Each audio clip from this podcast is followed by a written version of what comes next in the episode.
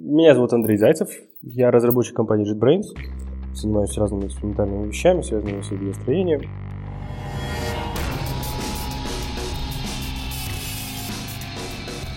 Сегодня я хотел поговорить про, про UI вообще, про разные вещи, связанные с React, с э, разными подходами к управлению UI стейтом. Вот и про библиотеку, которую мы написали, которая называется Nori. Это библиотека, которая решает примерно ту же задачу, которую решает React, но, как нам кажется, делает это немножко лучше. Ага. Ну, немножко вернемся к прошлому выпуску, когда мы уже упоминали тебя в контексте э, того, что алгоритм, который предлагает React, можно перенести на некоторые другие вещи. И там же упоминали это видео. То есть первый раз это было анонсировано на FVConf в прошлом году, правильно, в декабре. То есть это декабрь 17 -го. То есть, получается, прошло уже это чуть, угу. ну, то есть 15 месяцев приблизительно. Расскажи, то есть, я думаю, надо очень коротенько, прям, чтобы ввести для тех, кто не прямо сейчас не сможет посмотреть видео, а, рассказать, а, в чем главная суть, а, reconciliation и прочего, и потом перейти к тому, что, собственно, поменялось, то есть то, что, собственно, нам самим-то интереснее всего. Угу. Поменялось э, с чем? За эти 15 месяцев? Да, хорошо. Reconcile это про, ну, то есть если буквально переводить слово на русский, получается, что это смысле примирение. Это про то, чтобы некоторая внешняя среда примирилась с новым внутренним состоянием нашего приложения, которым мы, ну, типа, который мы как бы желаем, чтобы она приняла. То есть, например, это дом. Нас изменилось что-нибудь в базе данных, и мы хотим, чтобы DOM-элементы перешли в новое состояние, в новый свой набор, вот, чтобы какие-то из них удалились, какие-то из них создались, как-то они с друг с другом связались, как нам надо, и всем было хорошо. Вот, это про то, чтобы сделать reconcile, про то, чтобы старый мир зареконсалить с некоторым state ом, чтобы он пришел в новый мир. А, ну, понятное дело, что это домом абсолютно не исчерпывается, уже много чего работает по такой же схеме за пределами UI.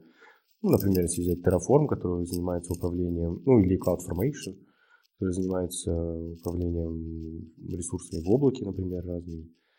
Вот. Это подход э, достаточно общий, он такой про, про, про декларативность, потому что я декларирую, как хочу, чтобы сейчас было.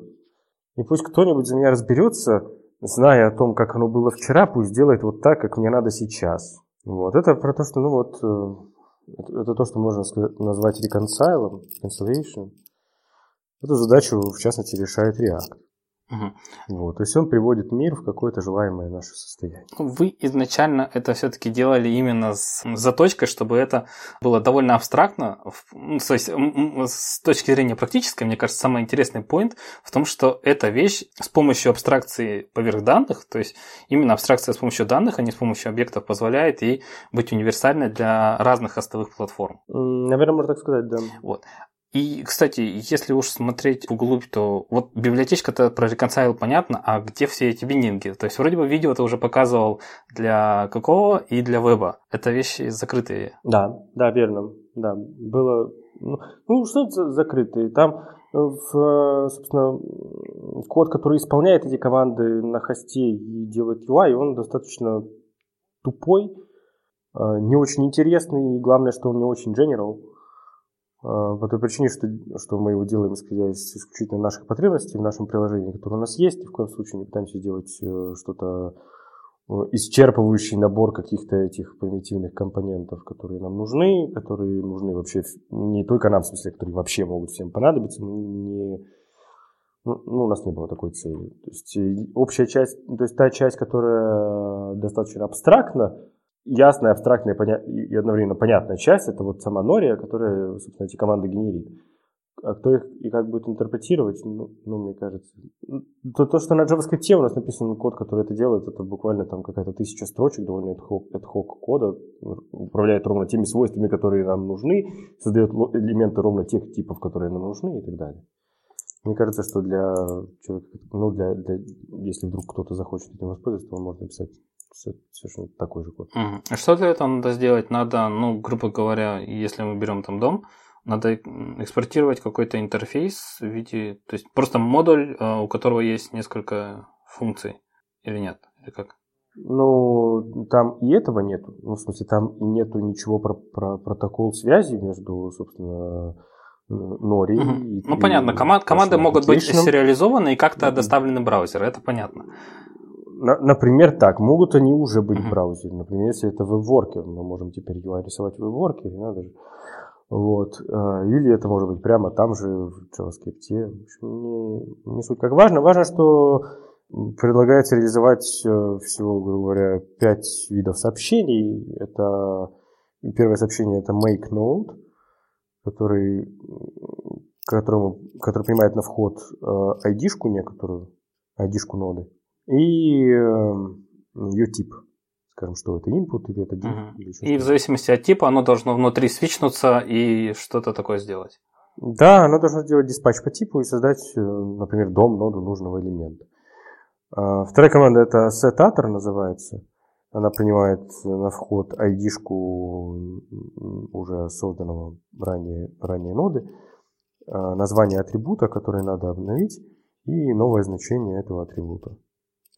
А, есть а, команда для добавления элементов в коллекцию. Скажем, некоторый атрибут может быть списком, и в этом случае написано add element, или как-то так он называется, а, который принимает ID-шку ноды, опять же, название атрибута, элемент, который надо добавить в эту коллекцию, и э, некоторый индекс в в списке этих элементов, куда добавить. Я на секунду прерву и вспомнил прошлое Колина негодование домом в отношении XML, потому что, ну вот, если прям совсем генерализованно думать, то хотелось же, может быть, сделать children просто как особым видом атрибутов.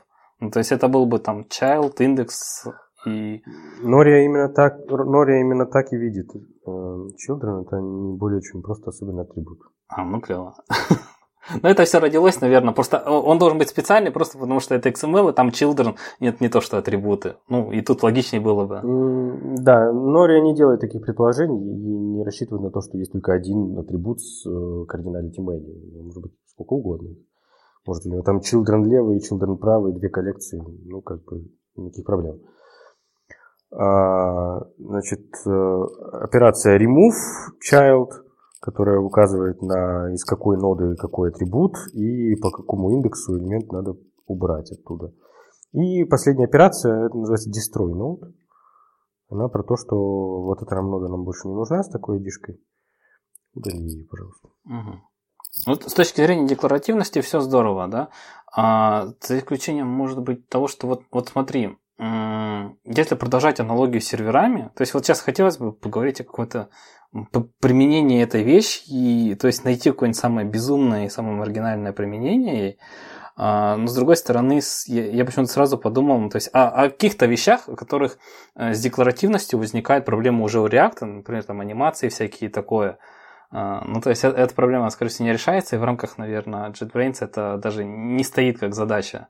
Правильно? То есть а, для анимации, ну ты понимаешь, что если у нас есть а, узкая, ну, то есть я бы сказал, анимация, быстрая смена кадров, и каждый кадр будет декларативен, причем эта декларация будет сериализована, там, даже если из веб-воркера будет идти, не просто там откуда-то через э, сеть, да, но даже если через веб-воркер будет сериализоваться. То есть я, я же правильно помню, что там нельзя пасать объекты друг другу, правильно ведь? Ну, ты понимаешь, к чему я. То есть сериализация и все. То есть Давайте сначала разберемся, как э, вообще, э, что понимается под анимацией. Потому что пока непонятно. Если это произвольное движение во времени, и э, когда мы говорим просто про то, что мы хотим в зависимости, ну, то есть рендерить новые кадры с большой частотой, для того, чтобы создавалось ощущение плавности. Ну, например, если мы хотим сделать кастомный скроллинг. Uh-huh. представим себе, что мы виртуализируем некоторый список, и скроллинг делаем вот этими руками, вот, то будет плохо. Можно ли это назвать анимацией? Что? То, то я хотел сказать, то будет плохо. Ну, то есть это практически э, прямая аналогия, когда в React все что-то делают на JS, при том, что ну, все нормальные люди советуют это через CSS или еще как-то. Ну, иногда надо делать на JS. Ну, вот как я сказал в случае, когда мы хотим делать виртуальный список который надо, в котором какие-то тысячи элементов, и надо очень быстро его скроллить, рендеря на экране только видимый кусок, uh-huh. Видимую часть этих элементов. Вот. вот в этот момент э, задача становится, ставится похожим образом. Нужно действительно реконсайлить не абы как, а с очень большой скоростью. Вот. Тут э, мы приходим к, к самому первому недостатку реакта и самую первую проблему с ним, э, в котором он, например, очень сильно проигрывает всяким FRP-подходам, Angular и прочим вещам, которые занимаются биндингами. То пытается забиндить какие-нибудь значения, которые очень быстро меняются на значение в доме. Этим э, ребятам это удается гораздо лучше сделать, потому что э, они не делают лишней работы. У них поменялось Сравнение. модели они его, они его отправили, и они его отправили сразу в дом напрямую, без всяких лишних обрядов. React требует обряд, это называется reconcile. Он требует, ну, не то, что он требует, для того, чтобы что-то изменить в доме, приходится, ему приходится перевызывать нашу рендер-функцию. Так вот, оказывается, что React это делает, э, то есть React в то время, как он решает задачу обновления дома оптимально, что он действительно, ну, kind оптимально, что он действительно не сделает слишком много работы против дома, что затормозит весь браузер, да. То есть э, эту-то задачу он решает. Но он совершенно не, не приспособлен для того, чтобы оптимизировать ваш код, который э, рендерит, ну, который, собственно, и раска... э, э, как это Рас, раскрывается графом, да, вот этим графом из... Да, mm-hmm. да, да. Что это раскрытие, как бы этот expansion, который происходит при реконсайле. Ну, то есть как React работает. Э, он такой, окей, вот мне надо этот элемент, значит, э, э, рендерить. Он вызывает рендер-функцию, которую написал пользователь. Получает назад что? Получает назад другой элемент с которым он тоже принимает решение, что делать. Если это другой такой же пользовательский элемент, то он снова находит рендер-функцию, ее вызывает, получает новое значение. Если вернулся примитивный какой-то элемент, типа вот нода как раз, то он просто идет э, по дети в этой ноды. Ну, то есть, понятно, он создает ноду в этот момент, э, санит нужные атрибуты, после этого идет по children и продолжает процесс рекурсивно.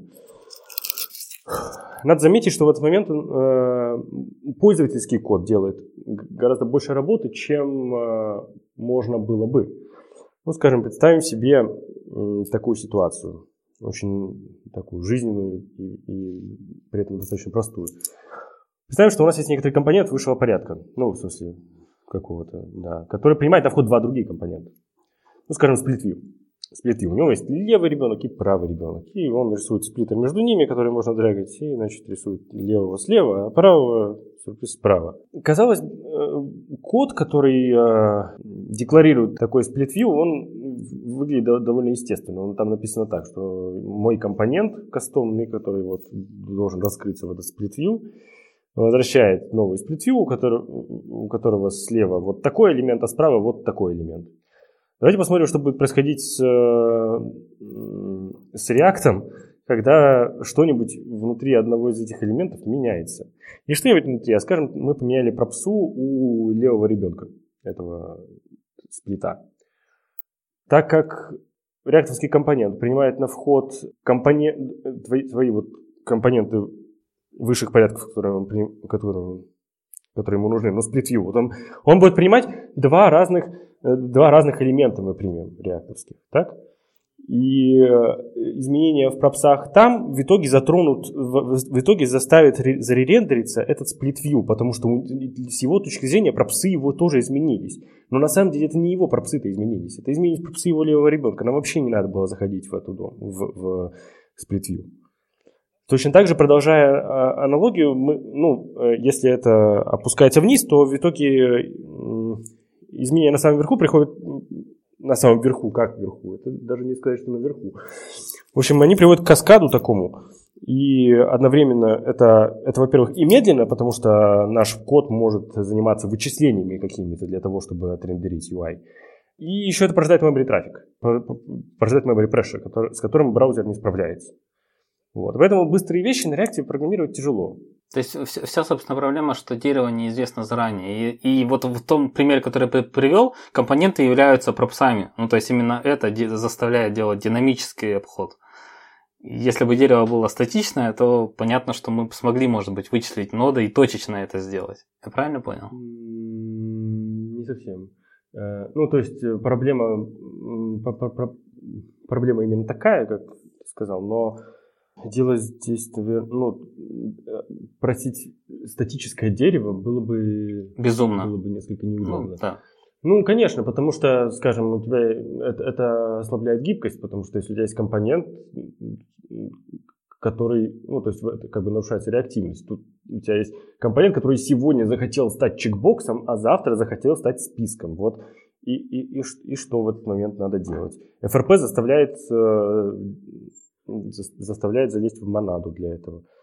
А на React можно просто писать прямой, абсолютно прямоугольный код, который просто берет и смотрит там, если что-то, то я сегодня список, а сегодня я чекбокс, потому что ничего-то. Вот. Это, от этой гибкости отказываться не нужно, и более того, мне кажется, что она не противоречит перформансу. Вот. А решение Нори состоит в том, что мы зареконсалим эти два компонента, которые передаются в SplitView, до того, как мы начнем реконсалить SplitView. И спустим эти два компонента вниз уже как айдишники э, дом элементов. Тогда э, у SplitView и не надо будет ничего делать. Потому что она видит, что и вчера передавали 17 и 18, два моих ребенка. Сегодня мне передают тоже 17 и 18, ну отлично. То есть э, оптимизация, возможно, гораздо более... Так а за что то есть ты, Андрей, говоришь, что reconcile, как бы в нем заложена определенная неэффективность, с которой можно побороться, так? Мне кажется, что да, в река... э, не в сам reconcile заложена неэффективность, а в реализации э, именно React заложена некоторая неэффективность, которая... Ну да, потому что React оптимизировал другое. Он оптимизировал обновление, обновление дома. Он не, не, никто тогда, когда делали React изначально, когда его дизайнили, никто не думал о том, что надо оптимизировать и твои вычисления для того, чтобы этот дом построить. В тот момент ботлнеком был дом. Сейчас ботлнеком стали наши рендер-функции. Это они не позволяют нам делать э, виртуаль, виртуализированный быстрый скролл. Это для этого мы пишем сейчас э, какой-то JavaScript код, который объезжает reconcile, который объезжает наш э, каскадный вызов рендеров. Кроме того, вторая вещь, которую я могу сказать про React и его limitation, второй, связана с тем, что во время построения UI нам часто, э, нам часто надо делать какие-то вычисления, ну, скажем, опрашивать нашу модель для того, чтобы что-то посчитать и передать информацию, собственно, в дом. И в этот момент нам на самом деле хотелось бы иметь инкрементальность уже на наших вычислениях, а не на каком-то там реконсале дома. Ну, скажем, э, у нас есть рендер-функция, которая что-нибудь долго считает, и потом э, Э, выбрасывает какой-нибудь элемент наружу. И в этот, в этот момент, в этом месте нам React сам по себе никак не помогает. Он не позволяет э, делать кастомные вычисления инкрементальные. Подождите, раскройте немножко тему про инкрементальные вычисления. То есть это, если представить функцию как не знаю, как, как, как удобнее, как либо список конструкций, которые там через точку запятой там, или как композицию функций, да, то что это делает? Вставляет в какую-то точку мимо ICE или как-то еще? В принципе, верно. Представим, что у нас есть некоторая произвольная функция. Мы ее посчитали для некоторого инпута i. Ну, можно целиком теперь задаем, это te... понятно. А... И теперь задаемся вопросом, что будет, когда наш input изменится следующим образом. А, значит, наша... Фу... Ну, это, в общем-то, интересно, что это похоже на дифференцирование. Ну, скажем, да, но надо инкрементально посчитать функцию, сразу вспоминается про производную. Ну, в общем, за рамками таких подходов всяких, которые пытаются дифференцировать функции, написанные на нем для исчислений, а, Идея примерно такая, что если функция какая-то вызывала в процессе своего вычисления, вызывала некоторую другую функцию с некоторым инпутом, то наивное и простое решение в лоб – это действительно занимать все функции, и тогда действительно мы перестанем пропагейтить вниз вычисления, которые мы только что уже делали. Но само по себе это не совсем то, что нам нужно, потому что наши вычисления, они, вообще говоря, не чистые. Потому что наши, собственно, наша задача-то была, как мы вспомнили, это менеджить identity при помощи value. Менеджить вот эти вот дом-ноды. И если мы скажем, что если у нас есть функция button, которая принимает на, все, на вход текст, и мы ее замимайзим, то что мы получим? Мы не сможем создать две кнопки с одинаковым текстом, правда? Вот. Это не совсем то, что нам нужно. А, вместо этого, вместо мимайза, мы используем, мы делаем нечто промежуточное. А именно следующее. Функция, вызванная в одном и том же месте, в одном, в одном и том, с одним и тем же э, stack trace ом, как бы, она припоминает свое прошлое значение и свои прошлые параметры. Одно. Да, одно, одно прошлое, прошлое свое значение, единственное прошлое свое значение. И если надо, то э, делает работу какую-то по своему обновлению. Как она припоминает себя из э, контекста, то есть функция как бы передается сверху ее прошлый профиль, что она вызывала. А сегодня она вызывает какие-то новые функции, возможно, некоторые из них те же самые, и они как бы себя лукапают в этот мап по ключику. Что это за ключик? Ну, ключ, э, ключик это тот самый key из реакта. То есть как бы функция, конкретный вызов должен себя припомнить из прошлого, потому что вчера он заплавил тот же самый ключ для себя. Интересно, что эти ключи, конечно, можем в общем случае генерить, ну, просто, скажем, все колл-сайты подписывать каким-нибудь уникальным айдишником. Это можно сделать с помощью макроса, например. Вот. И тогда останется работа только для всяких мапов, редюсов там, и прочих вещей, у которых не имеют у которых один колл-сайт соответствует многим вызовам.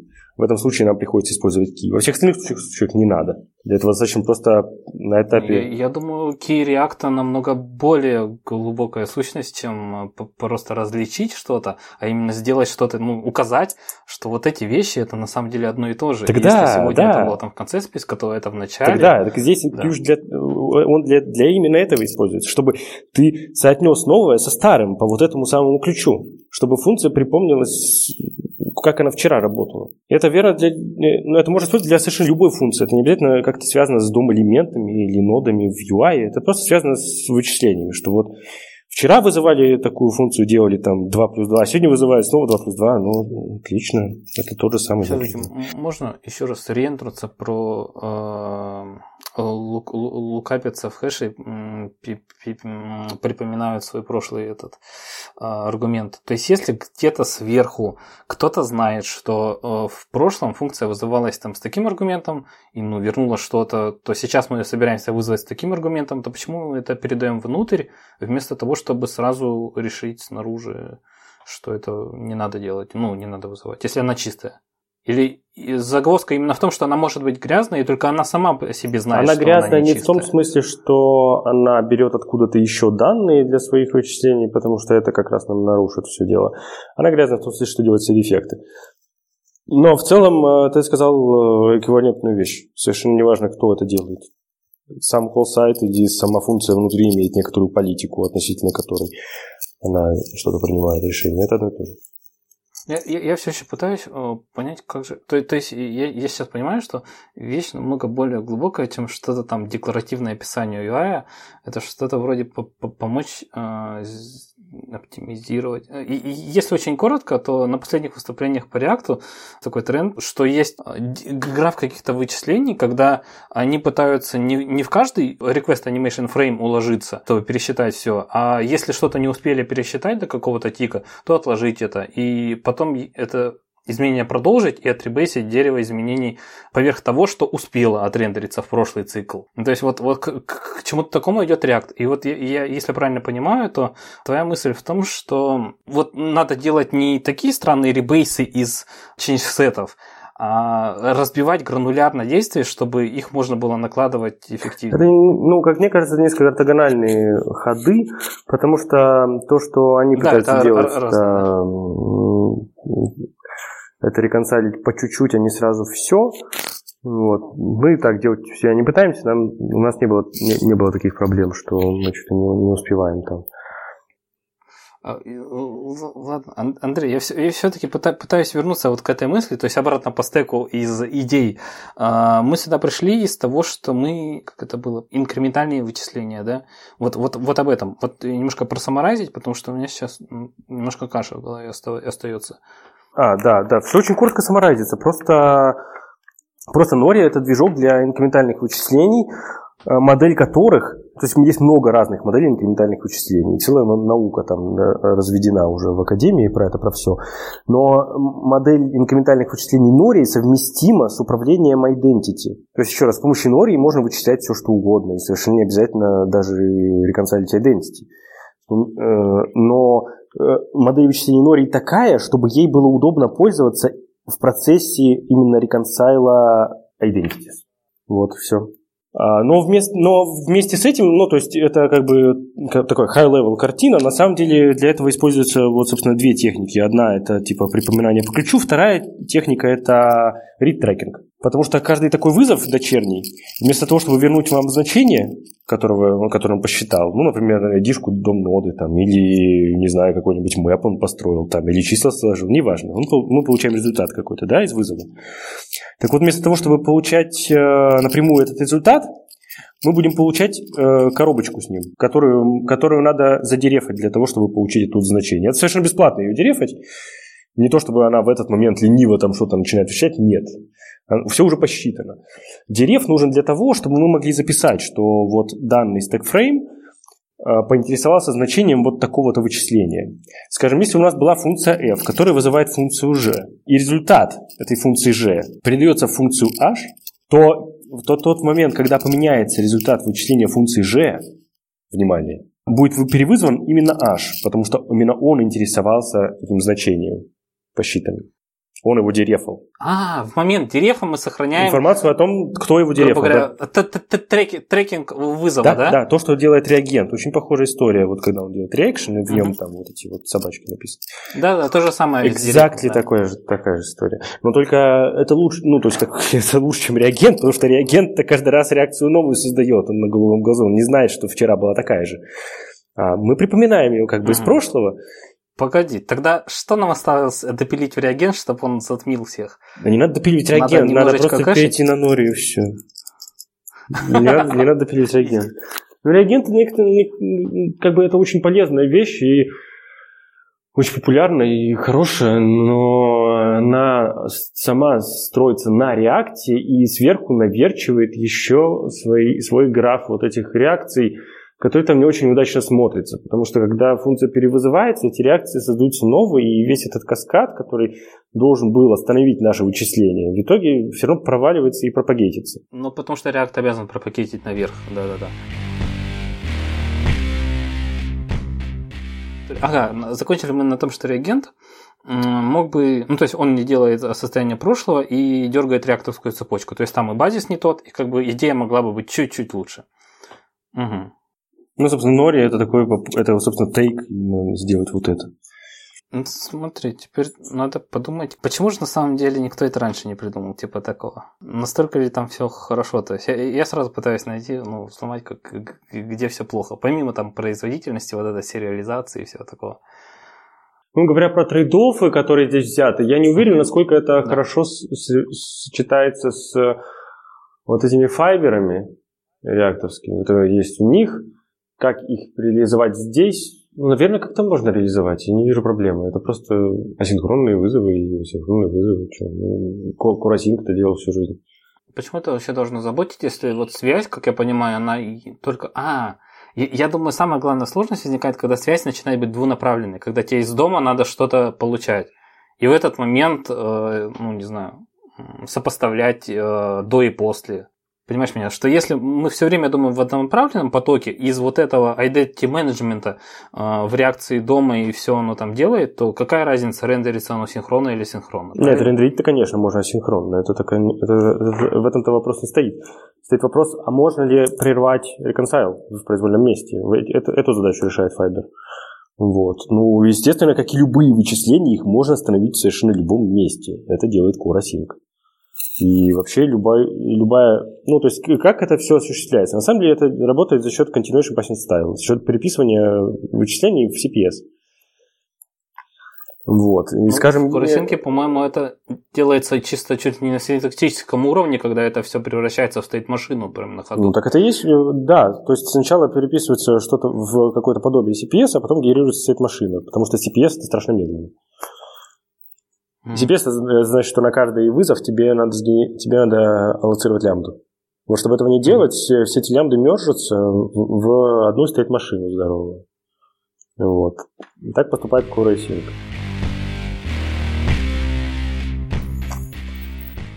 Давайте посмотрим, как сделать вот, э, скажем, давайте, да, решим такую задачу простую. У нас есть э, какое-нибудь вычисление, которое дает нам некоторое число x. И мы хотим где-то в самом низу иерархии компонентов, иерархии компонентов как э, в иерархии вызовов. То есть, скажем, у тебя был топовый компонент, который раскрылся в другой, раскрылся в другой, тогда вот до самого низа дошли. И вот мы хотим, а, не, вызов, не делая весь этот каскад до самого низа, вот это значение x, которое мы здесь посчитали, затолкать прямо в дом. Просто чтобы вот мы посчитали какое-нибудь число и тут же поняли, что его надо засетать вот в такой-то атрибут ноды номер 18. И, и все, и больше ничего не вычисляли. Просто отпустили руки. Как это делать? Мы взяли этот x, записали в него коробочку, которую мы получили после инкрементального вычисления, так? а потом, не, за, не разыменовывая его, мы его передавали вниз, вниз, вниз в пропсах, в параметрах, передавали, передавали, передавали, передавали. И, и, и в самом конце, в самом низу, мы взяли его, задерефали и засетали в какой-нибудь property от дома. Что произойдет, когда значение x изменится? По дороге никто не будет заэффекчен, Потому что мы сохранили identity этого x. Мы, мы запомнили, что это тот самый x, который вот тогда считали, и раз я не интересовался его значением, то меня не надо перевызывать. Перевызывать надо самого нижнего чувака, который дом элемент сделал. Контексты типа... Так а зачем его тогда вообще передавать сверху вниз? Да, вот, вот, вот. Правильный вопрос. Абсолютно правильный вопрос. Не, ну просто в реакции там в том же ангуляре как раз на этом хаке вот быстрой перерисовки и построен. Ну, то есть там... Да нет, ну ты, у тебя вот глобально ты просто в конкретном месте подписался да, на изменение. Так подписался-то на что? На изменение чего? Вот именно, на этот, отвечая на этот вопрос, на что, мы сразу говорим про identity какой-то. Да, ну, а, ну, кстати, да, вот в реагенте это сделал. В реагенте, да. В реагенте, если ты взял реакцию, где-то ее посчитал, бросил вниз через именно как реакцию, нигде не дерефал, а только в самом низу задерефал, мы получим... А ты можешь даже не пробрасывать, ты ее можешь просто там через, чуть ли не через глобальную переменную как бы найти. Можешь и через глобальную переменную, да, верно. И у тебя получается только этот компонент и будет да, добавляться. Да, да, да. Именно такой ход. Вот такой ход возможен в реагенте, но мешает его делать э, тот факт, что реакция создаться новая, если вдруг перевызовется что-нибудь. Ну, ты имеешь в виду, если родитель там перерисовывается, да. у тебя та реакция. Да, да. И все, весь реагент превращается в тыкву в этот момент. Не, ну если там родители начали перерисовываться, там вообще может черт знает что. Ну вот Нория как раз и делает так, чтобы это было не черт знает что. У тебя как бы там полмира может. А по максимуму сохранялось. Да нет, может быть и мелочь какая-нибудь. Это же очень распространенный баг, что у меня верхний компонент ререндерится из-за какой-нибудь ерунды сущей. Вот, и в общем, из-за этого сразу все не работает. Это не обязательно какой-то супер, супер супер большой ченч. Это может быть именно. А все-таки, если происходит большой ченч, то мы старые вещи сохраняем? По мере возможности мы сохраняем identity. Вот по ключам мы там все, все, все попытаемся сохранить. Вот. Но если не получилось, то ну, значит мы будем уничтожать старые элементы, создавать новые элементы, ровно как делает React. Ну, я имел в виду, что вот именно на один какой-то цикл э, у нас вот произошел большой change, то старая думнода, она держится, да, э, постоянно. Если ее можно держать, то она держится. Если, ну, если не получается, то мы ее я имел в виду вот именно в той, э, не знаю, внутри той коробочки, как предыдущее вычисление. Держится ли предыдущее вычисление? Нет, не, не, не, не держится. Ну, в смысле, если есть новое значение, зачем нам старое значение? Возьмем новое значение, но мы знаем, кто его дерефал. Мы записали всю информацию. У нас есть граф. Граф этих стекфреймов. Ну, тут еще можно подумать в такую сторону, что то есть здесь мы рассматриваем, типа, что вот этот граф это у нас ФП, да, там, условно там чистые функции, да, там, или получистые функции. Как бы, но это все-таки тюринг полная хрень, ну, типа, которая, ну, ну, которая не проанализирует, так? Ну, то есть сам код вот этот, не залезть внутрь функции, да, она остается черным ящиком. Ну, она остается функцией, конечно. Это же, ну, как код, код рендер функции у нас General код. Мы левериджим тот факт, что мы там можем любую динамику То есть интересно вот то, что пытался сделать этот чувачок, который Иви написал там. Потому что, может быть, туда притянуть какое-нибудь реляционное, там, логическое программирование, где ты еще теоретически можешь... Потому что это рендер, ну, блядь, ну что такое рендер? Рендер это какая-то изоморфная трансформация твоих данных, так получается? Точнее, типа, Ну, то есть это выведенные данные из стейта, так? Ну, в общем, да. Ну, только в случае реакта, кстати, и реагента, вот там порождается этот хикап и элементы, вообще говоря, потому что надо играть в этот пинг-понг между реактом и юзерским кодом, когда ты назад туда дал пропсы, обратно получил элемент, разобрался, что за элемент, снова вызвал рендер, обратно данные, то есть перебрасывание данными. С одной стороны, обычно это очень хороший ход. Обычно хорошо держать свой код чистым, а двигло занимается всей грязной работой, и оно маленькое. Обычно это хорошо работает. В случае обновления UI и вот э, с такими занятиями, короче, про э, React, это все становится, это все вредит перформансу, потому что это memory pressure. Noria вообще не, не занимается созданием никаких элементов. Она просто делает вызов. То есть там, где в React ты создаешь элемент, у которого тип фу и пропсы такие-то, и ты создал объект сейчас и передал его React, в норе ты просто вызываешь функцию foo, передавая ей аргументы. Все. Вызов случится прямо здесь и сейчас. Ну, с некоторой оберткой, конечно. Вот. Но это просто лямбда. То есть это, это, это обычно хорошая идея, но вот если мы говорим про 60 FPS, тут может быть больно. Не, вот если пойти вот в эту декларативную сторону, то есть что нельзя будет выразить, если сильно ограничить возможность трансформировать ну, то, есть, то есть ты хочешь еще и рендер функцию декларативной сделать? Да, чтобы она была прозрачной, и тогда на ней ты можешь дохуища оптимизации делать. Ну, то есть... Нет, ну слушай, вот, вот если смотреть на тоже долбанное JSX дерево, это и есть декларация. Просто она обычно смешивается еще с чем-то. Не, во-первых, все, всем как бы всем как бы засирает мозг именно XML представление этого дерева. Но если мы просто скажем, вот были данные, да, там, не знаю, профайл юзера, так? И вот стали данные, то есть некое логическое view, там, кнопочки, не знаю, фоточки, то есть просто некие данные, которые описывают то, что должно быть нарисовано, и потом какой-то движок это рисует, да? То есть абстрагируемся от того, что это HTML, XML и вообще там какой-то Document Object Model. То есть типа из данных в данные. И получается, что данные, которые вот как бы представляют собой view, они типа производятся из вот этих типа данных, которые варьируются, так? И это, наверное, можно выразить каким-то гораздо более декларативным языком, чем использовать тюринг полные даже функциональные программы. То есть мы приходим скорее к задаче просто, если мы вот функционально уберем, как это еще можно? Например, для знаю, этого надо не просто, для этого, мне кажется, не, для этого недостаточно ввести там декларативность, там надо заинфорсить некоторые свойства, которые помешают, например, им быть тюнинг полными, или, например, свойства некоторые, которые позволяют делать, собственно, какие-то оптимизации, потому что если мы перепишем это с языка Clojure или, или JavaScript, или вот это там на язык э, который очень похож на какой-нибудь э, урезанный лист, мы ничего не выиграем. То есть наши способности да, наши способности ризонить об этом у нас не прибавится от того, что ты можешь ризонить функциональный, код, можешь ризонить про такой код, ты тебе много, много мощи, это тебе это не даст. Мощь появится, когда ты ограничишь э, как бы Э, ограничишь мощность да, вот этого что надо ограничить, чтобы он стал не тюринг полным и типа достаточно прозрачным? Ну, по моему опыту и зная код нашего конкретного приложения, я не думаю, что это возможно. Возможно, некоторые, возможно, в каких-то более простых случаях это, может быть, и можно сделать. Но generally, мне кажется, что как бы...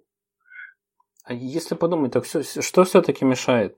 У меня ощущение, что, Коль, ты вот сейчас э, держишь в голове только процесс, когда мы рендерим, а всякие subscription ы, вот то, что там начинает вмешиваться, какие-то callback и, onClick и, вот как они будут появляться? Не, ну это же уже в стиле там типа sourcing, то есть у тебя кинулся event, как бы он обновил вот то оригинальное состояние, ну, точнее, из которого мы выводим view, так? Ну, вот в этот момент уже, он уже начинается проблема, потому что не знаешь, какую функцию-то вызвать, когда дернул callback.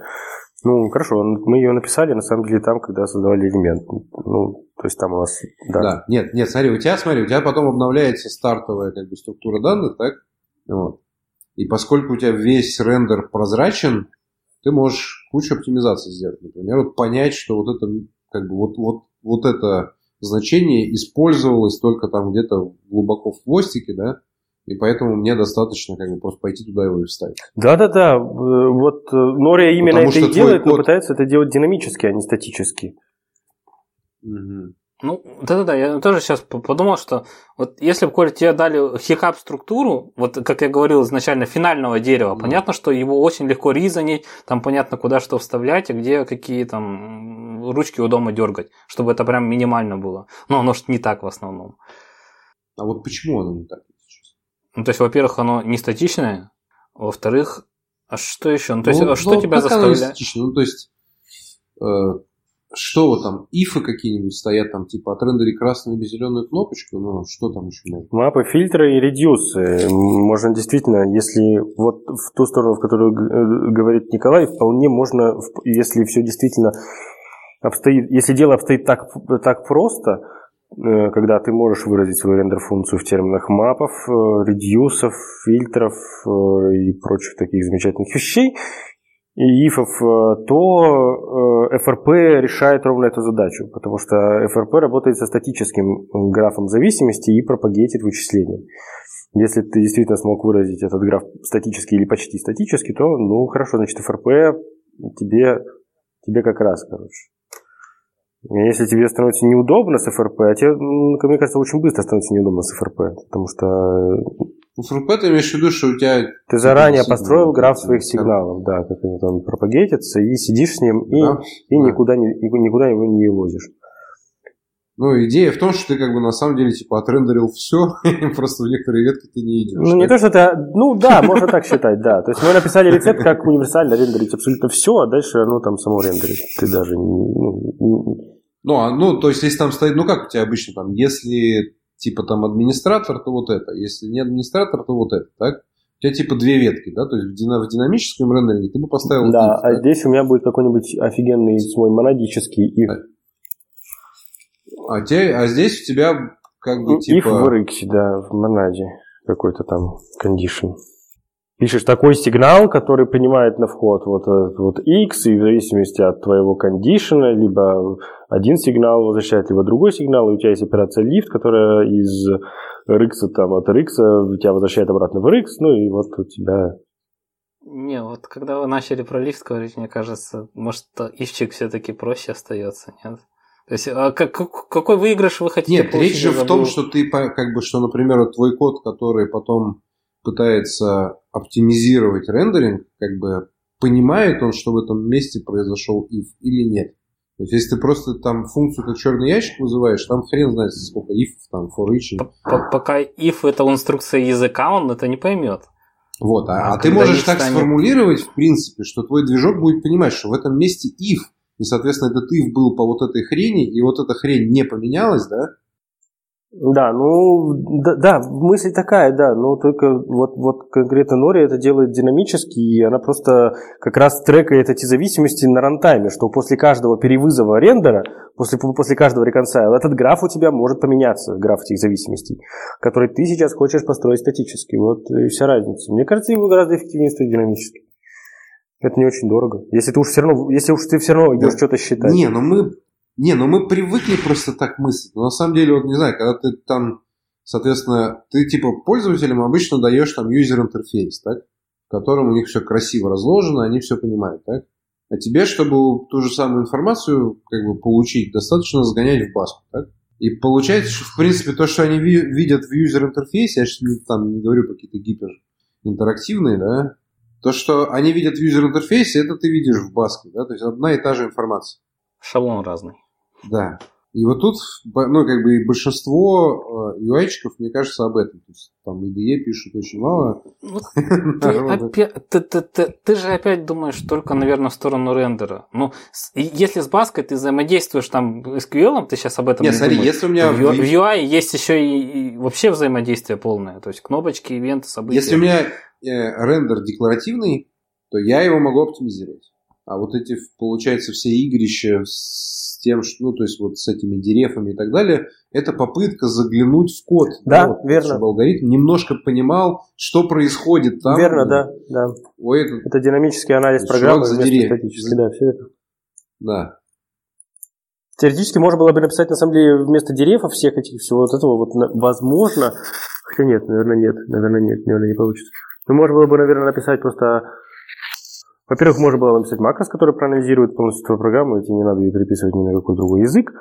Во-вторых, можно, как мне кажется, опять же, более-менее механически, вот то, что я уже начинал говорить, если ты преобразуешь свою программу с твоими ифами, с твоими всеми вычислениями, если ты полностью пишешь Continuation Passing Style, то тебе не надо будет думать про то, что изменилось, когда э, вот, не, не, некоторое значение извини изменилось, вот как, как надо пропагировать вычисления. Такого вопроса вообще не встанет, потому что все, куда надо пропагировать вычисления? Да свой Continuation. Потому что у тебя в даунстриме все, что от него зависит.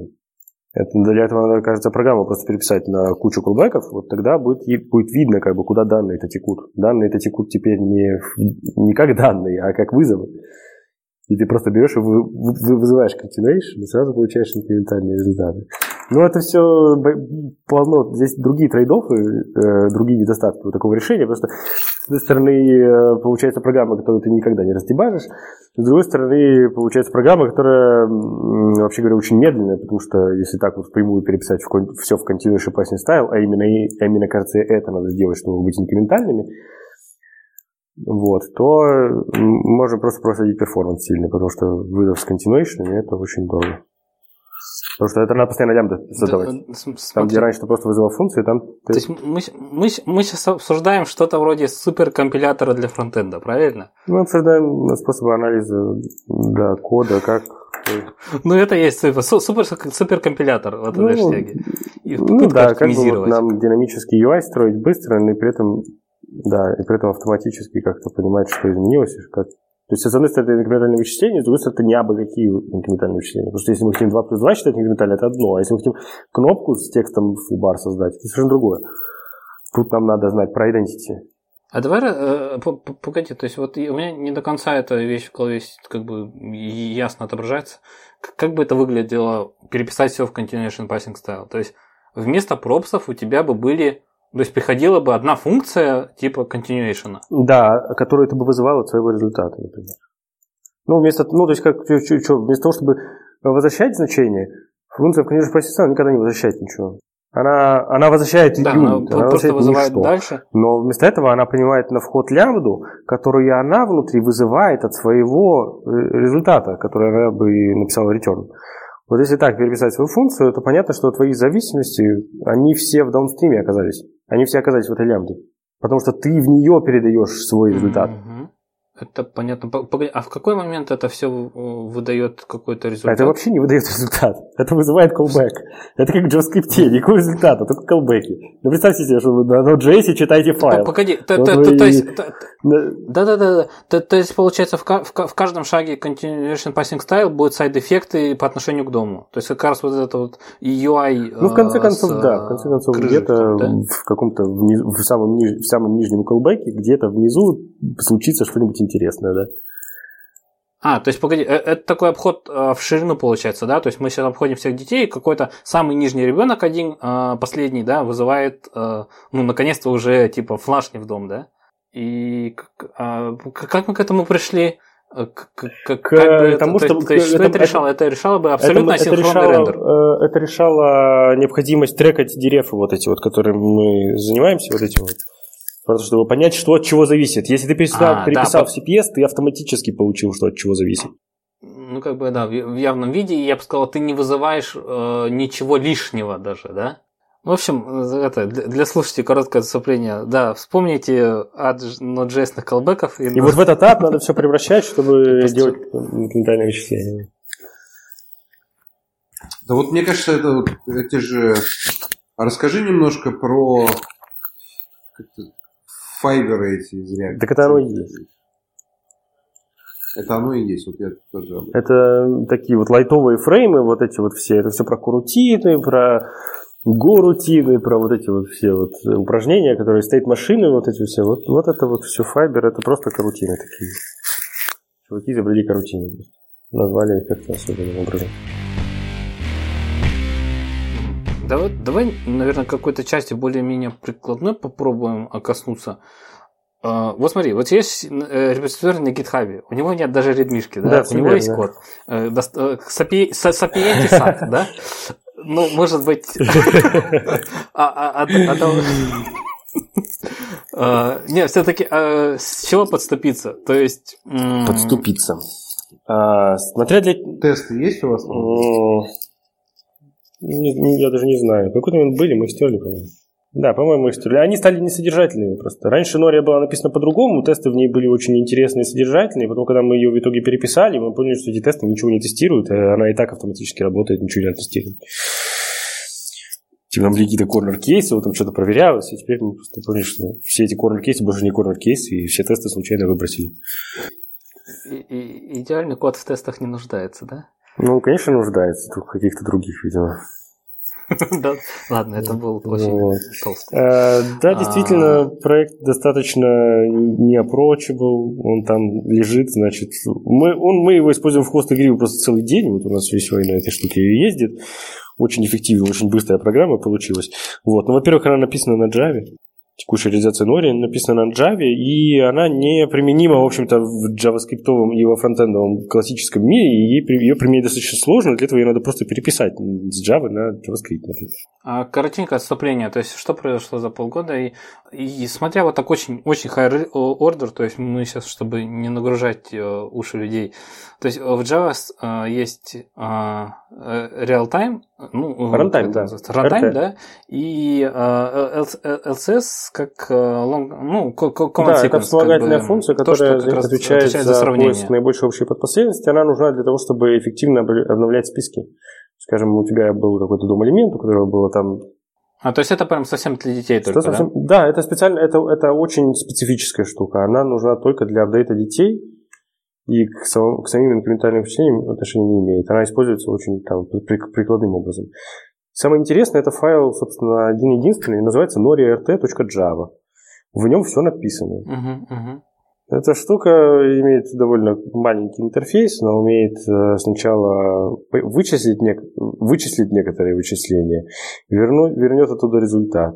Есть функция reconcile, которая принимает на вход э, то, что вчера было, и новые, новые параметры вычислений там. Вот, и возвращает новый. Она, да, и это э, является чистой функцией. Скажем, что если мы вчера от некоторого стейта отсчитали, ну, ну, ну, скажем, вчера был какой-то стейт. Сегодня у тебя изменились параметры, мы хотим, мы, мы хотим что-то перевычислить, мы кормим этот старый вчерашний стейт туда с новыми параметрами, и обратно получаем новый стейт. Так вот, если мы в старый стейт снова скормим снова эти параметры, мы снова получим тот же самый новый стейт. То есть сама по себе нория чистая функция. Это все зависит от того, что вы в ней внутри делаете. Если вы внутри, скажем, обновляете дом, то она уже становится не очень чистой функцией. Но сами вычисления чистые она не занимается мутейшенами. Так, это мы сильно, мне кажется, уехали. Давай попробуем вернуться к а, approach. То есть я, я бы сказал, нет, давай, э, корневой вопрос. А вообще ты или вы заинтересованы в том, чтобы это было Абсолютно заинтересованы, да. Это... В моих планах буквально ближайших э, написать э, Redmi.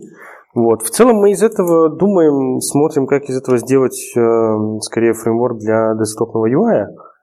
Вот. Но ну, ну, как бы код, да, как я сказал, в принципе, портируем на JavaScript, и можно и Nori использовать вместо React. Как бы просто такая замена React. Вот. Но этого сейчас ничего не сделано. Текст какой-то про Nori у меня как раз в планах написать, потому что я что-то... Мы и сами пользуемся, а ни с кем не поделились. Грустно. Ну, это именно что-то... Ну, то есть тут, опять же, я, я не знаю, насколько там ты, ты как скажи, когда там хватит. А вы ее внутри юзаете для того, чтобы отрисовать что-то ну, ну, с помощью... Как сказать, я подумаю. А что в конце концов двигается там с Swing или... Нет, мы рисуем дом. А, а то есть это, это все-таки ремоут вычисления и отправочка вот по сети этих э, пачков к дому, да? Ну, какая-то доставка этих операций, да, в дом, что сейчас, сейчас мы используем для этого дома. Это, кстати, хорошо коннектится с тем, что мы говорили в прошлый раз, помнишь? Ну, это по поводу тонкого клиента по и поводу отправки... реально тонкого клиента, да. Ну, в принципе, это, можно, это могло бы работать, если бы у вас не было по-настоящему динамического UI. Но мы сейчас обратно окажемся в мире, в мире Model View контроллеров и Ajax, когда тебе, в принципе, так не очень все динамические, тебе хватает э, вот, типа перезапросов на серверы. Действительно, раньше это были рефреш страницы, да, и рендеринг на сервере. Теперь это reconcile, предположим, на сервере и обновление UI здесь на клиенте. Действительно, тонкий клиент получается вообще буквально тоньше уже не придумаешь. Вот, но когда тебе захочется сделать там анимацию, и ты не захочешь анимацию гонять через весь сервер, у тебя опять вырастет новый jQuery, опять новый React, опять новый ASP. Это будет по кругу продолжаться. А, секунду, то есть вот тот дом, он абсолютно неуправляем, да, и... То есть, а, ну, который в конце концов вот этими командами отрисовывается. То есть, скажем, там какой-то и инпуты вот эти он change, э, что происходит? То есть он как каждый раз шлет что-то назад или ну, видишь, там... видишь, правда в том, что мы не используем, что у нас э, это не, это не, что хоть мы и рисуем UI в доме, это не означает, что приложение работает от тебя далеко. В нашем-то случае тот сервер, тот, тот, тот, тот... Это да, localhost. у нас это localhost, и это все sub-millisecond. А вот Коля предлагает, я так понимаю, настоящий интернет туда поставить. Мне кажется, что это все работает. Не, на самом деле за последний год из трех разных источников народ заморочился и как бы попытался Web 2.0.1 как бы сделать, потому что всех задолбало писать распределенные приложения. Хочется контроля в одном месте и тоненького клиента. То есть SPA обратно разворачиваем, да? APS это будет, все, идите. Да, не SPA, а APS. А потом JSP будет. С другой стороны, на самом деле, если мы движемся вот к, типа, говорим про интерактивные приложения, да, типа там Google Docs и так далее, то там же как бы приблизительно об этом такая же проблема возникает, когда тебе нужно синкать там между э, одновременно разными клиентами, как бы тебя все равно эта задержка возникает. Ну, вообще-то нет. А может быть какой-нибудь оптимистичный реконсайл на клиенте и как бы а source of true сервер.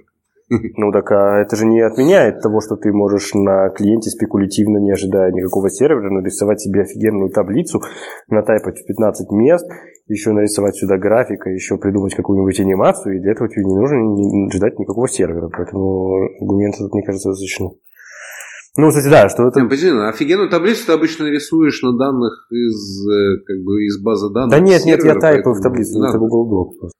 Не, если ты Google Doc делаешь, это другое. Ну, ну да, я так понял, ты начал с примера про Google Doc. А я подумал, а зачем вам браузер? То есть, если вот вы воспринимаете браузер как... Э, Бинго.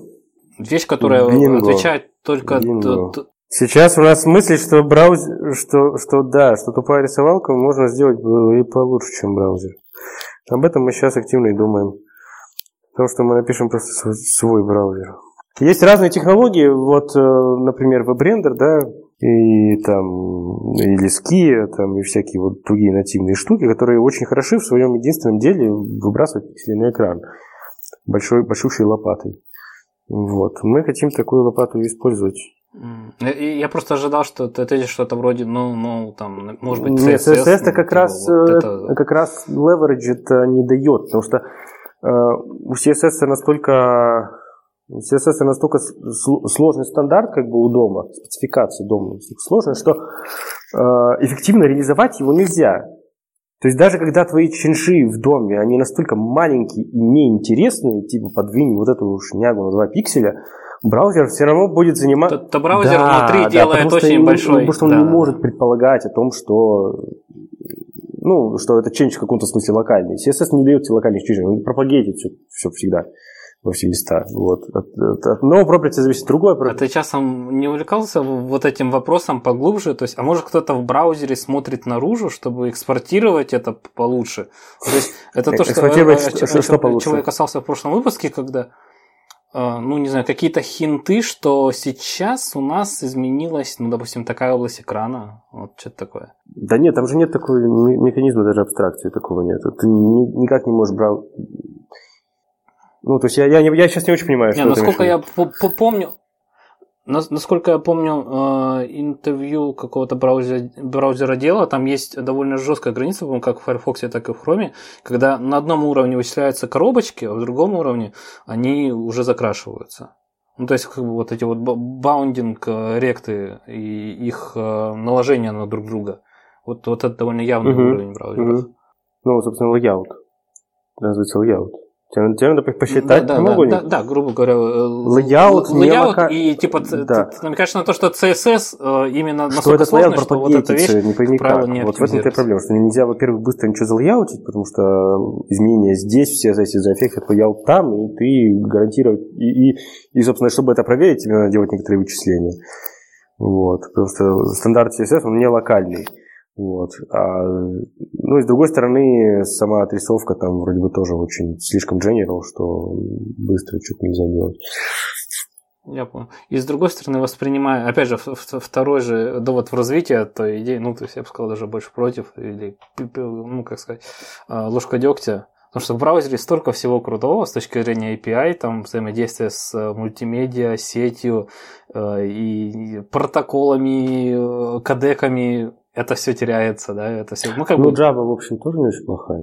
Ну, как бы не, да, наверное, некоторые вещи, которые сейчас браузер дает тебе на халяву, тогда станут снова проблемой перед десктопным UI. Ну, скажем, если сейчас ты используешь электрон, то у тебя там на халяву, в принципе, получается примерно WebRTC, вот такой вот чатик, в котором мы сейчас разговариваем, можно было, можно было бы запилить свое приложение, ничего за это не заплатив. Вот, э, там какие-то еще вещи, которые браузер умеет. Что он еще умеет? Так вот непонятно, что он там. Ну, какой-нибудь э, Понятное дело, что это какой-нибудь э, это виртуальная реальность, там, не знаю, которая там в браузерах может появиться и так далее. То есть браузер, вообще говоря, становится очень мощной платформой.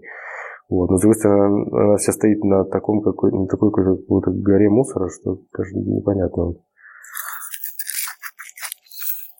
Ну, это же классика, то есть нам надо еще один слой абстракции, а в итоге это не слои, а как ты говоришь, гора.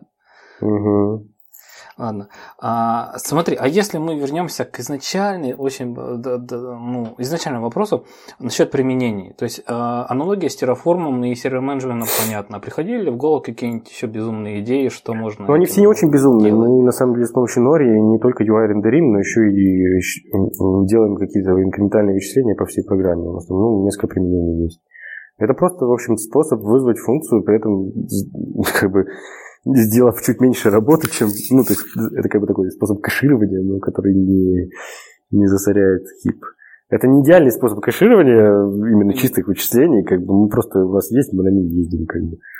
Вот, делаем какие-то просто вычисления в программе. Надо что-то посчитать, что вчера уже только что считали, вот вроде как, ну вот, пожалуйста, можно я бы сказал, если в программировании есть две проблемы про минование и инвалидацию, то это решает да, вторую. Kinda, да, kinda, kinda решать. Ну, как решать? Ну да, то есть, по крайней мере, там не инвалидируется, но инвалидируется.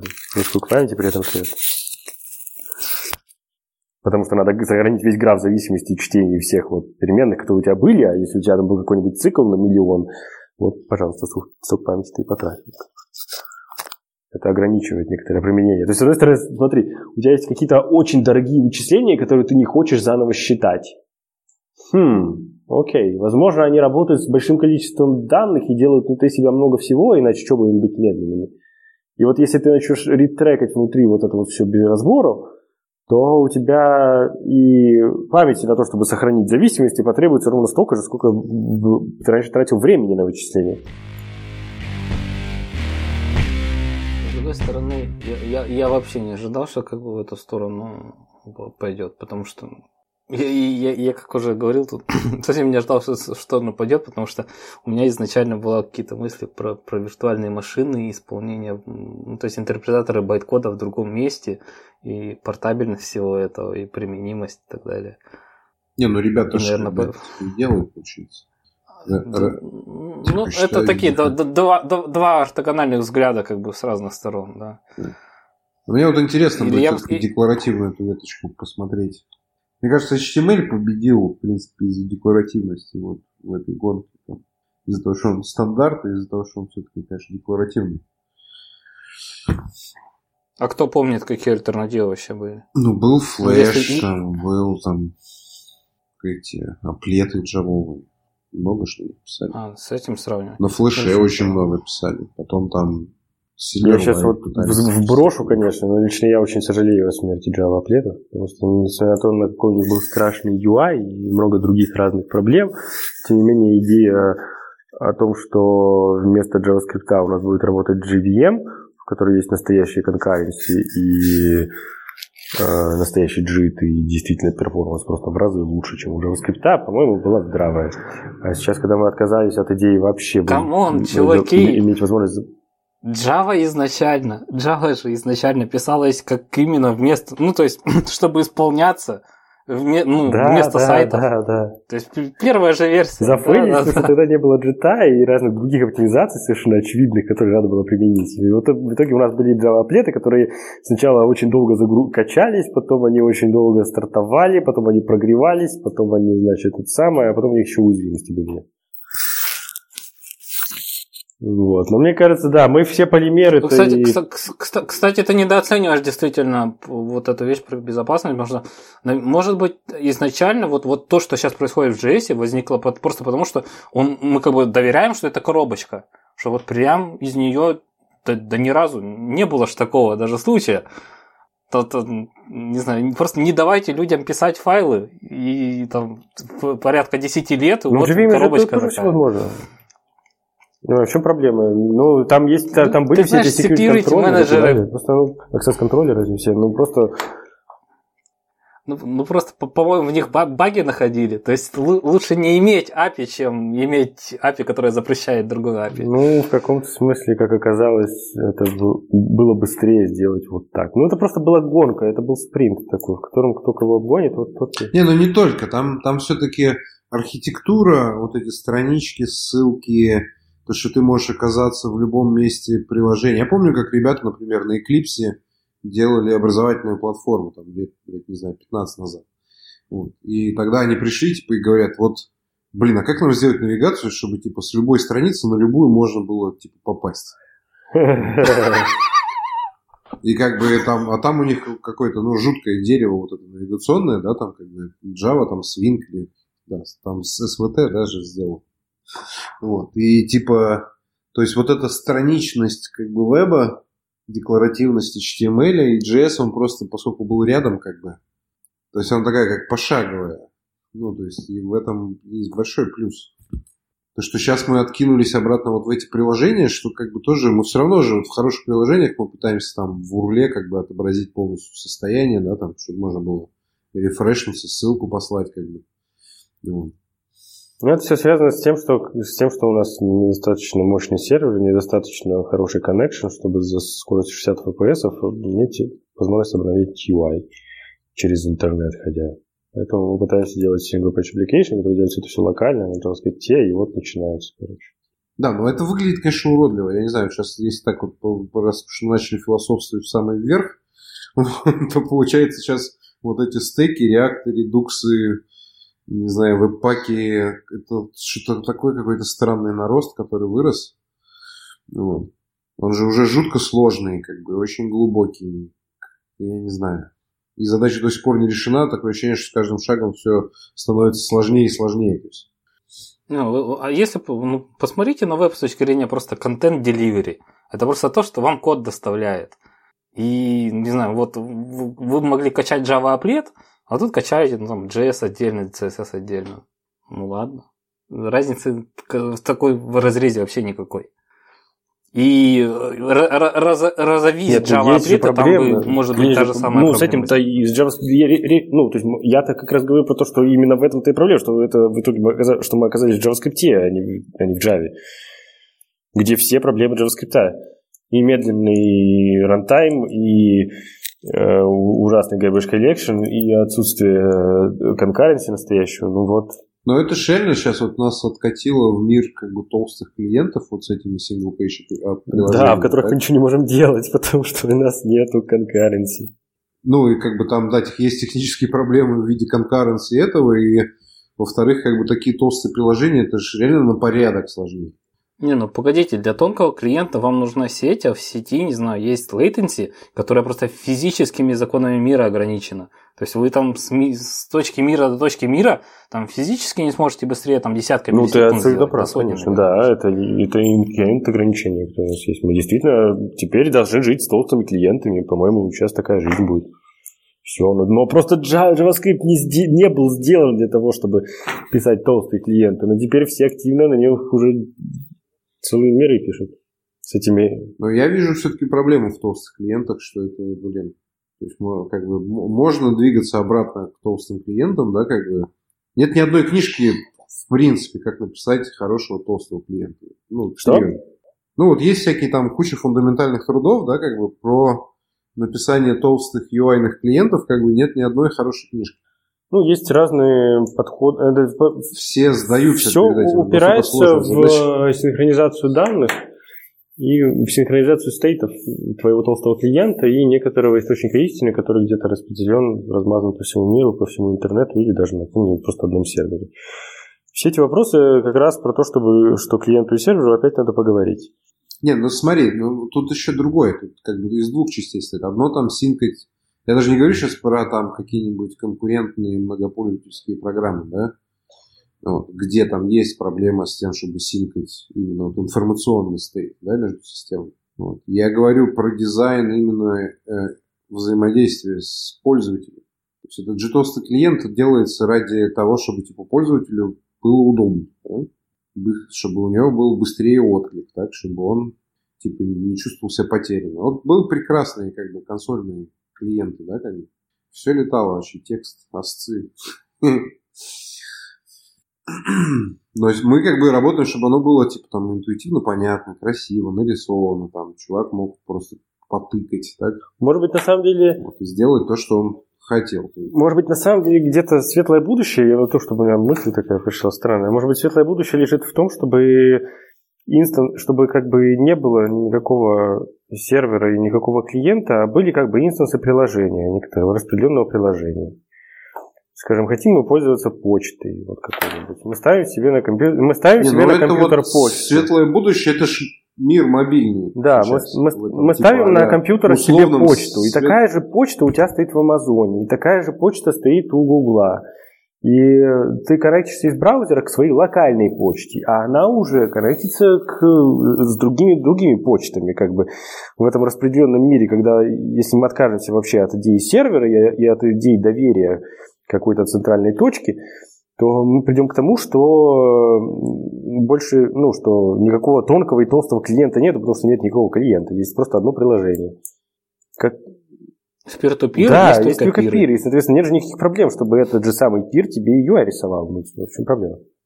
Там дохерища у тебя проблем будет. У тебя будут первые... Нет, секу- се- секунду, ну то есть да, в peer-to-peer... У тебя там первая проблема с обновлением как бы будет такая злая, что как бы... А секунда, вот эта идея интересна. То есть есть какой-то пир, который занимается отрисовкой данных? Нет, почему? всех? У тебя на компьютере стоит А. про- программа-то. Не, Андрей уже как бы в другом ну, измерении сделал шаг о том, что как бы типа и серверов нет. Сервер-то у тебя на компе, да, конечно.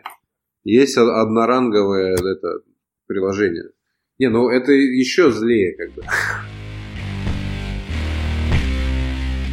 Еще раз возвращаясь к начальной какой-то концепции, гипотезе, и вот, вот той идее, например, про веб-воркер и рисовать это между... Я, я, бы хотел туда вернуться, то есть вот и какой-то approach был на эти вещи. То есть вот, вот так, так, так, чтобы люди, понимаешь, у меня, у меня есть такое ощущение, что, смотри, э, на прошлый раз, э, ну то есть после видео люди немножко за- загорелись, потому что это прям такое ощущение, что, а, это же, ну то есть, блин, ну это вау-эффект, да, когда у тебя там что-то отрисовывается, что-то отрисовывается, и ты не знаешь, что это там не какой-то м, говнокодик, который делает именно это для презентации, да, а типа универсальная вещь.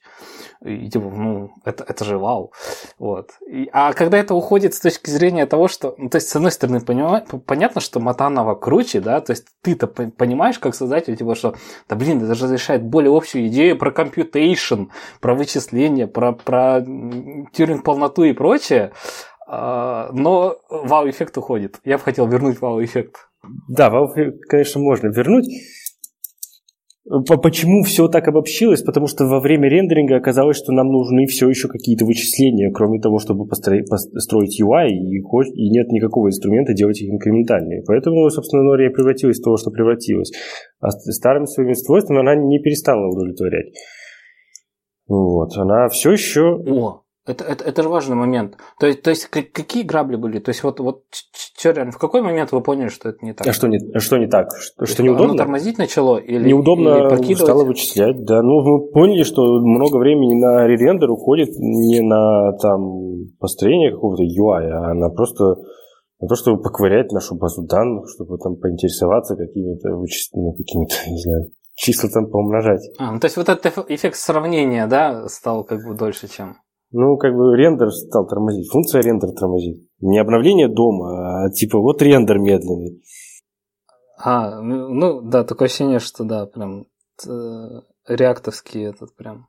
Флэшбэк да, от да, React. То есть, да, кажется, у нас то же было самое. именно это, поэтому мы переделали Норим, собственно, так, что она и все вычисления во время рендера инкременталит. Вот, в остальном, да, Не, ну там же гнались не только, не только за- из-за медленного дома React возник. То есть React же еще появился из-за попытки, типа, все-таки сказать, что мы рисуем как будто бы все с нуля. ну, видишь, О чем гораздо изначально... проще, проще ризанить, на- чем о флажках и всяких этих. У One Way Data Flow. То, что вот я это- слышал изначально, если говорить про исторические, про историческую историю, ну, господи, историческую историю реакта, да. Проблема-то была как раз в том, что они изначально все строили с нуля, у них не было такой проблемы вообще. Они потом ее приобрели, когда, когда дом стал тормозить, они взяли, они взяли и разогнали просто. У них изначально так код был написан. Изначально, давайте как на серваке всю, всю вьюху рисовать с нуля, да, из данных, как бы, оно А потом ее в дом одним куском вставлять. И это дорого, да. да, да. Да. Ну, Давайте теперь попробуем все-таки сохранить иллюзию того, что мы типа все делаем с нуля, но попробуем это сделать Ну, быстрее. типичный Facebook же. У них там был PHP, они такие, ой, что-то PHP медленно. Ладно, мы Ну не да, будем да, менять да. PHP ни на что другое, мы просто... не только у Фейсбука эти мы, мыс- мысли Мы летают. просто напишем компилятор. Вот. Также и тут мы вместо того, чтобы переписывать наш код, который медленный и рендерит наш медленный дом, мы разгоним конкретно это место. Мы просто перестанем обновлять дом целиком. Мне кажется, было так, хотя я... Я 6 лет назад, да, я 6 лет назад на самом деле написал рельсу на фронте, на фронте, который именно через template ы просто типа все перерисовывал. И, и на каких-то, может, там даже где-то в GitHub е, наверное, найти там очень давно. Ну, то есть, эта идея витала у тех, у веб 2.0. Да, я думаю, Потому так. что, типа, Но я могу ошибаться, может быть, это и не шаблон- так. Может быть... Да не, не, так и есть. Потому что, типа, когда ты там вот писал в веб 2.0 стиле, все было просто и понятно. И, и когда начался вот этот уже там мир single page приложений, там почему-то, блядь, все стало опять сложно. Как бы, за всеми флажками за этим следить, там, за этим стейтом рассыпанным, как бы там что-то обновлять, что-то не обновлять. А, Андрей, ты вау-эффект обещал. Давай Еще вау-эффект. Какого рода вау-эффект? Н- Например, про что? Про- А, просто вернуть вау-эффект Make Gloria Great Again? Я не знаю, она не перестала быть great, я поэтому не знаю, что нужно сказать. Это действительно клево, потому что это, это 400 строчек кода на Java, которые делают всю работу React только лучше. Вот, и позволяют при этом э, реконсалить все что угодно, а не только дом. Ну, React Native, то, React-то тоже, в общем-то, не, не- он тоже про, про это, что ну, React, у него плагабл рендерер, что ты можешь рендерить дом, можешь ш- нативные контролы, можешь э, в консоли рисовать с помощью Encurses. Это уже есть даже. Ну, Это как раз идея из видео, что надо отделить данные от э, ну, эффектов UI. Ну да, то есть э, React это тоже все позволяет делать, просто делает это чуть, чуть хуже, как мне кажется. Лучше бросьте вызов ребятам. Вот есть код на Java, да, и там где-то, наверное, в истории есть код на клажуре, его уже и след Ну, Git это все, Git, Git все полно. Есть, да. И можно бросить вызов, вот кто хочет, может на JS портануть. А, так на JS-то, пожалуйста, я это прямо сейчас готов сделать. Вот есть файл Nori RT. Не, ну не ты, ты это Нет, не нет, сделал, не- нет, я не сделаешь. сделаю. Я и говорю, что Я тому, что я, слушай, я что- готов бросить этот вызов служителям, что они могут попробовать переписать этот код. Ага, вот я об этом. Это ч- 345 строчек на Java, из которых челленджинг будет только реализация Priority Queue. Ну, народ найдет какой-нибудь NPM-пакет с проектики. Ну, в общем, как бы, мне кажется, хороший Э, челлендж. Да, и я думаю, что, возможно, в JS реализации следует отказаться от иммутабельных мапов, которые там используются, дефрукановские. Вот, и использовать мутабельные мапы, потому что JavaScript очень медленный. И вот это будет немножко мозголомно, как здесь оказаться от иммутабельных мапов, честно говоря. Они тут кое для чего нужны. Ну, глубоко в реализации они там требуются. Чтобы узнавать старые зависимости.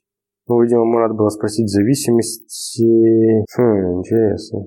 Да, что-то надо придумать. Ну, наверное, надо Да, давайте закончим. Да. Ладно, спасибо вам большое, что меня позвали. Было интересно. Да. Мне это спасибо, что пришел.